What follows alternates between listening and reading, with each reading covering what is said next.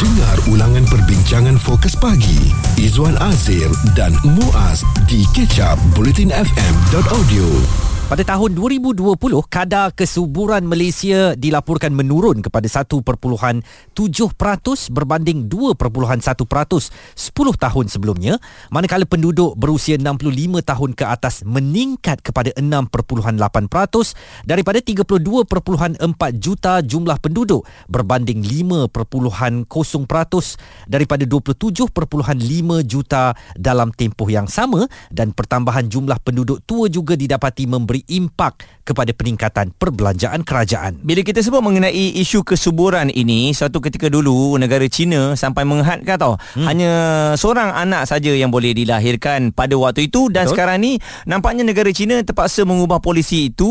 Malah pemerintah China menawarkan pelbagai uh, insentif demi menggalakkan pasangan di negara itu memiliki tiga orang anak. Persoalannya dengan 1.4 juta bilion penduduk, mengapa kini China mahu setiap pasangan menambah cahaya mata? Jawapannya adalah adalah kadar penurunan uh, anak ataupun kelahiran anak ni yang sangat mendadak. Singapura juga pernah men, uh, mengamalkan polisi itu sebab pulaunya kecil jadi mereka nak kawal rakyat tetapi apabila mereka kawal kelahiran uh, bayi telah pun menjadikan Singapura sebagai sebuah negara tua uh, yang mana uh, warga tuanya melebihi penduduk muda dan ini sangat tidak bagus untuk perkembangan negara dan nampaknya ia sedang melarat ke Malaysia kerana jumlah baby-baby yang dilahirkan semakin menurun ramai daripada kepada ibu ayah yang baru berkahwin. Mereka merancang rumah tangga mereka untuk tidak memiliki bayi.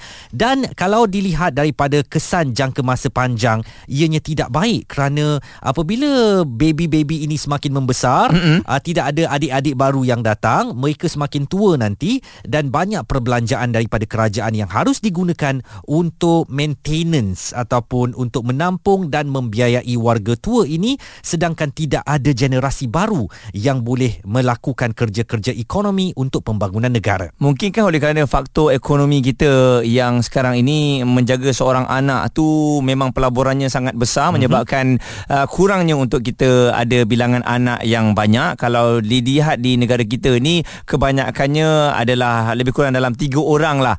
Sebab kalau kita lihat ada satu keluarga tu mempunyai lima orang anak, ia dah kelihatan seperti wow ramainya. Termasuklah mm. empat orang pun kita dah masukkan dalam kategori yang ramai.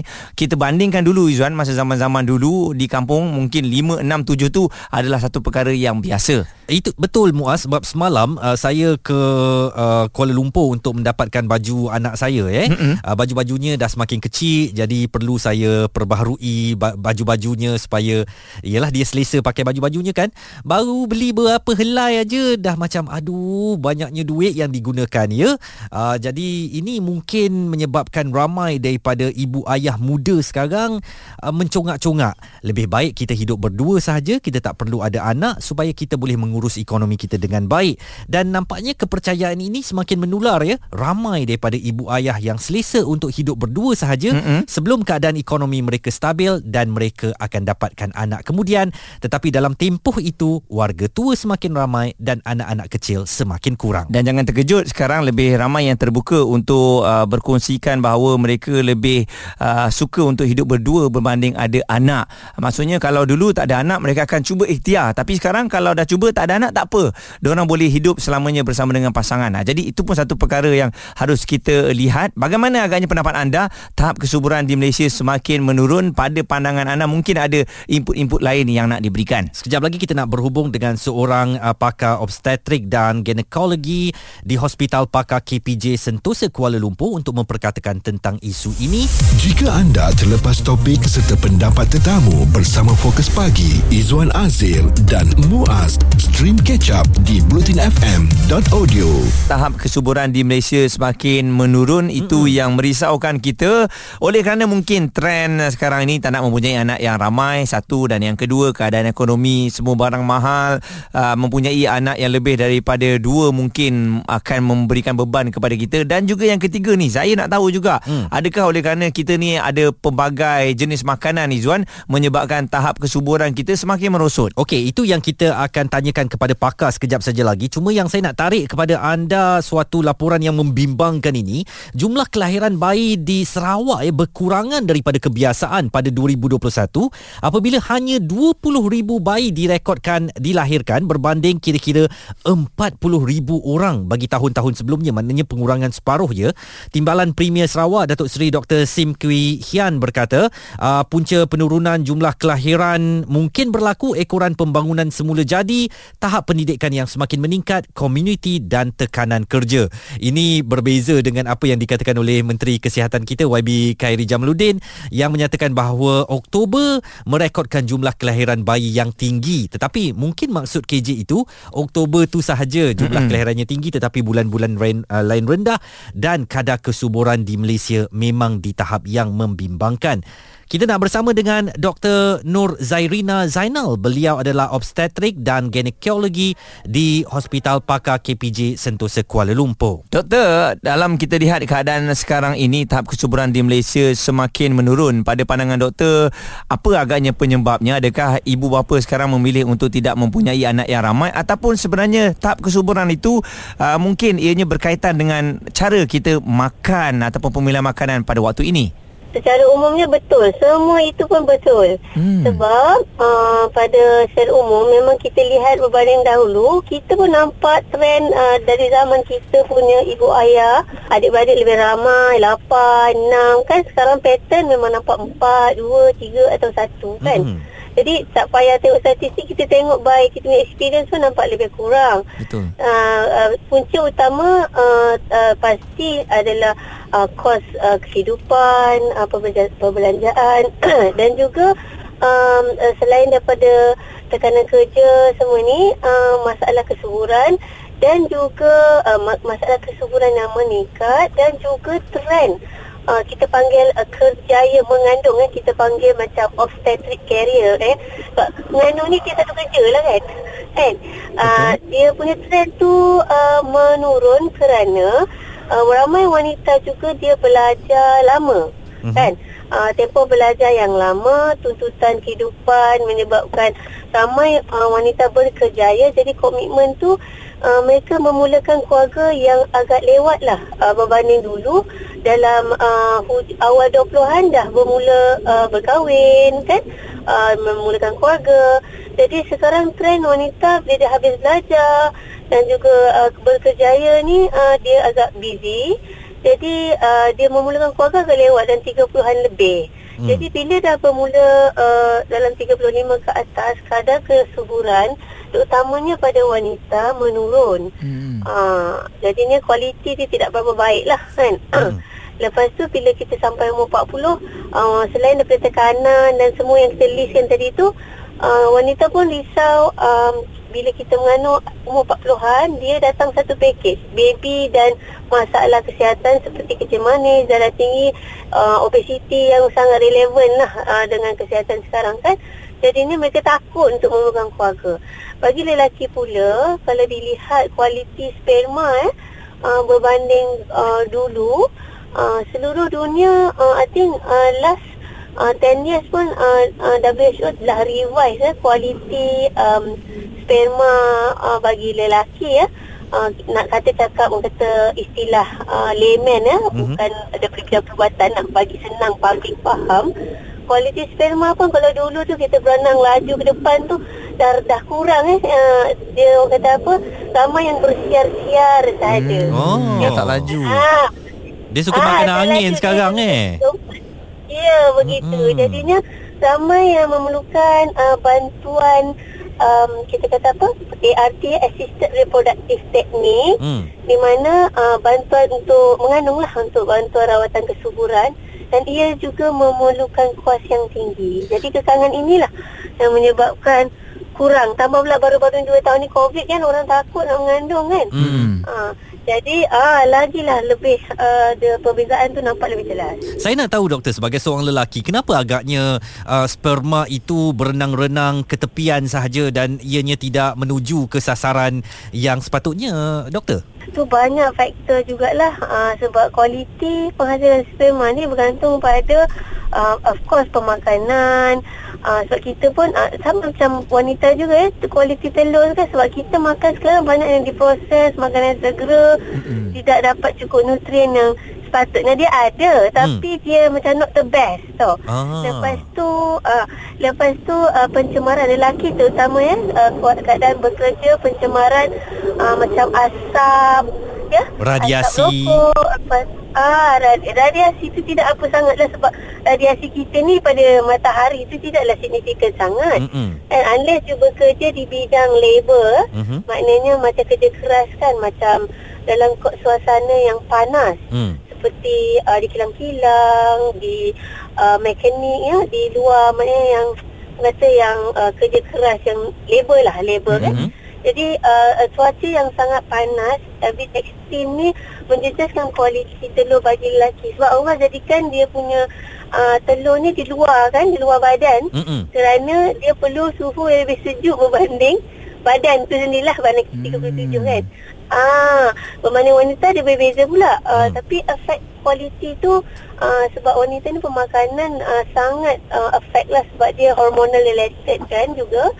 Uh, jadi kualiti wanita tu dia pula as they age tu dia degrading kan? Okey. Uh, kualiti yang begitu. Jadi janganlah nak uh, merancang sangat uh, uh, anugerah Allah ni ataupun cahaya mata ni kerana uh, apabila umur semakin meningkat maka uh, kebolehan ataupun percentage untuk mendapatkan anak itu semakin berkurang ya uh, doktor Betul, betul. Sedikit perkongsian daripada Dr. Nur Zairina Zainal, obstetrik dan ginekologi di Hospital Pakar KPJ Sentosa Kuala Lumpur menyentuh tentang kenapa tahap kesuburan di Malaysia semakin menurun. Sebab tu kita kena cek balik ya ah, bagaimana cara kehidupan kita dan satu lagi saya rasa memang oleh kerana sekarang ni kita stres mm-hmm. juga menyebabkan antara punca-punca kenapa susah kita nak dapat anak dan juga tahap kesuburan di Malaysia semakin menurun. Izwan Azir dan Muaz di Ketchup Politin FM kita bercakap tentang tahap kesuburan rakyat Malaysia yang semakin menurun dan jumlah penduduk di Malaysia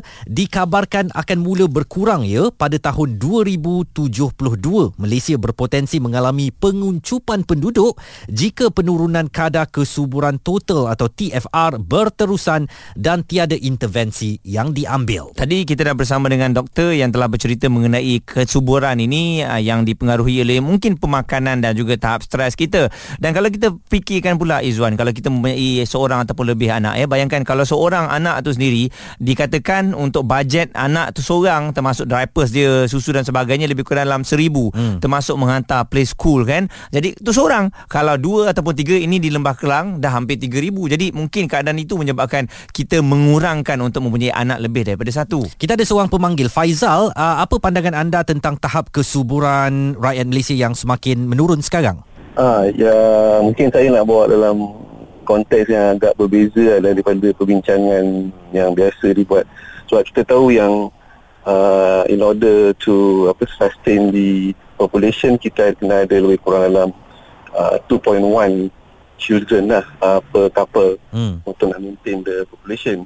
Tapi uh, kita disebabkan uh, kadar inflation yang semakin uh, meningkat kan uh, saban saban waktu. Jadi saya nak kaitkan the correlation between uh, inflation rate ni dengan birth rate uh, di semua bukan Malaysia di seluruh dunia lah. Mm-hmm. Kita tengok kita ada declining population uh, satu dunia dan uh, mungkin uh, saya rasa kesan buruk tu lebih banyak lah daripada kesan yang uh, positif. Sebab contohnya kita tengok uh, Perdana Menteri Singapura dulu pernah cakap Lee Kuan Yew dia pernah cakap dia pernah ingatkan lah negara Singapura negara Singapura juga antara negara yang uh, dah kawal uh, dia punya dah galakkan dah dia punya eh, sorry dah kawal population macam China dulu. Mm-hmm. jadi dia cakap uh, negara apa dalam dunia ni yang yang prosper kan dia katakan uh, dengan declining population. Jadi dia risau dengan dengan perkembangan uh, declining population dekat negara dia. Dan uh, saya rasa uh, apa ni kebanyakan couple macam tadi tuan cakap lah kebanyakan couple dia risau berkenaan dengan perbelanjaan uh, terus setiap anak dan sebagainya kan mm-hmm. jadi uh, kita perlu tahu lah jadi saya pun rasa saya dah menyumbangkan kepada lebih 2.1 tu okay. saya dah lah kan. Ada cadangan nak tambah lagi ke? Ah, dah, InsyaAllah dah, dah enam orang dah Oh, okey. Dan kita ada Cik Nasir yang berada di Shah Alam. Pandangan anda? Pertama sekali adalah uh, Untuk menjaga kesuburan Ibu bapa muda perlu menjaga pemakanan Itu yang paling mustahak sekali Sebab jika pemakanan tidak dijaga Kita terdedah pada fast food dan lain-lain uh, Dia akan merosakkan uh, tahap kesuburan kita Hmm.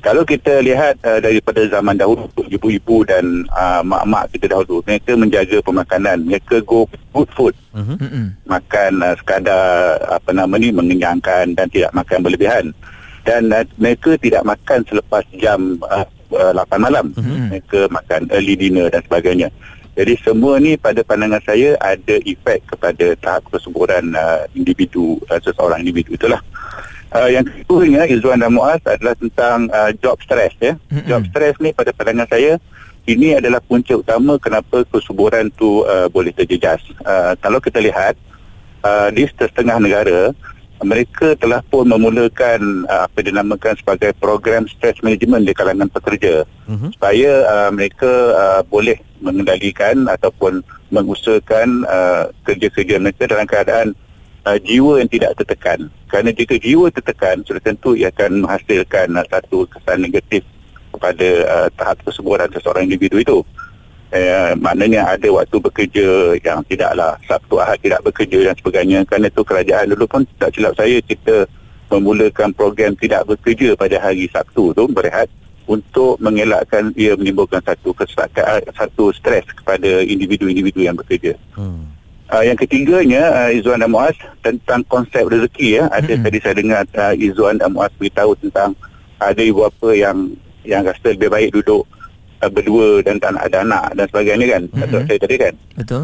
Jadi uh, saya rasa anak ni sebenarnya rezeki Betul. Dalam dalam dalam Islam uh, apabila seorang anak tu lahir Allah dah hantar rezeki bersama anak tu. Pandangan kalau katakanlah kahwin hanya untuk duduk berdua kerana susah nak makan dan sebagainya, pendapatan tak ada, mungkin kerja pun bawa grab je dan sebagainya. Saya rasa uh, ber, uh, pandangan begini perlu di, di, diperbetulkan, perlu dikaji semula kerana apabila lahir seorang anak tu Allah akan uh, titipkan rezeki bersama anak tu sama ada dua ke tiga dan sebagainya itulah kebijaksanaan yang Allah bagi pada ibu dan ayahnya untuk memikirkan bagaimana mencari punca rezeki untuk anak tu. Dan juga bagaimana sebenarnya telah ditentukan rezeki untuk anak tu di dunia ini sehingga apabila ia, ia menemu uh, apa ni ia membesar dan seterusnya berjaya. Dan, uh, sebenarnya- saya Mas. Uh, uh, perkahwinan itu sendiri adalah untuk uh, melahirkan zuriat ya. Jadi kalau berkahwin hanya untuk hidup berdua sahaja bagaikan melanggar kepada prinsip perkahwinan itu untuk meramaikan umat manusia di muka bumi ni ya Cik Nasir? Betul betul sangat setuju tu Izzuan dan Mas. Izzuan, uh, saya memikirkan juga kan bila kita ada anak-anak ni mungkin tahap stres kita kadang-kadang akan naik juga. Hmm. Tapi anak-anak ni juga membuatkan kita uh, mempunyai satu hala tuju. Ada goals dalam kehidupan ini. Anda bayangkan apabila dah kahwin 5 tahun tapi tak ada cahaya mata ni, um, dalam rumah tangga tu mungkin akan ada panas, akan ada apa lagi yang aku mahukan dalam perkahwinan. Anak-anak ni lah yang akan membuatkan kita ada satu hala tuju yang kita kena besarkan dia sebaik mungkin. Anak-anak ni kadang-kadang dia racun tau sebab dia buatkan kita stres, dia buatkan kita terfikir mana lagi kita nak cari duit dan sebagainya untuk besarkan dia. Tapi jangan lupa mereka juga madu. Mereka akan lembutkan hati kita. Mereka akan buat kita terpesona dengan gelak tawa mereka, Mm-mm. kerenah mereka dan itulah yang sebenarnya kita perlukan dalam kehidupan ini. Dan untuk tahun depan kalau bajet uh, yang da- telah dibentangkan itu diluluskan kelak, uh, anda yang hamil dan beranak tahun hadapan akan dapat 500 one off daripada kerajaan. Uh, itu uh, langkah yang diumumkan oleh Menteri Keuangan uh, Tengku Zafrul untuk menambahkan lagi bilangan anak-anak di Malaysia. Kepada penerima bantuan keluarga Malaysia okey? Dan kita doakan agar anda yang uh, masih lagi menantikan kelahiran cahaya mata itu um, penantian anda tu insyaallah akan uh, perolehi ya akan tiba pada waktunya. Dan jangan pernah berhenti berharaplah sebab kita tengok rakan-rakan kita pun Izzuan dah 10 tahun tiba-tiba uh, dapat berita gembira ni kan? Ha, jadi di, di mana ada kemahuan di situ ada jalannya Stream Catch Up Bulletin FM bersama Fokus Pagi Izwan Azir dan Muaz di bulletinfm.audio.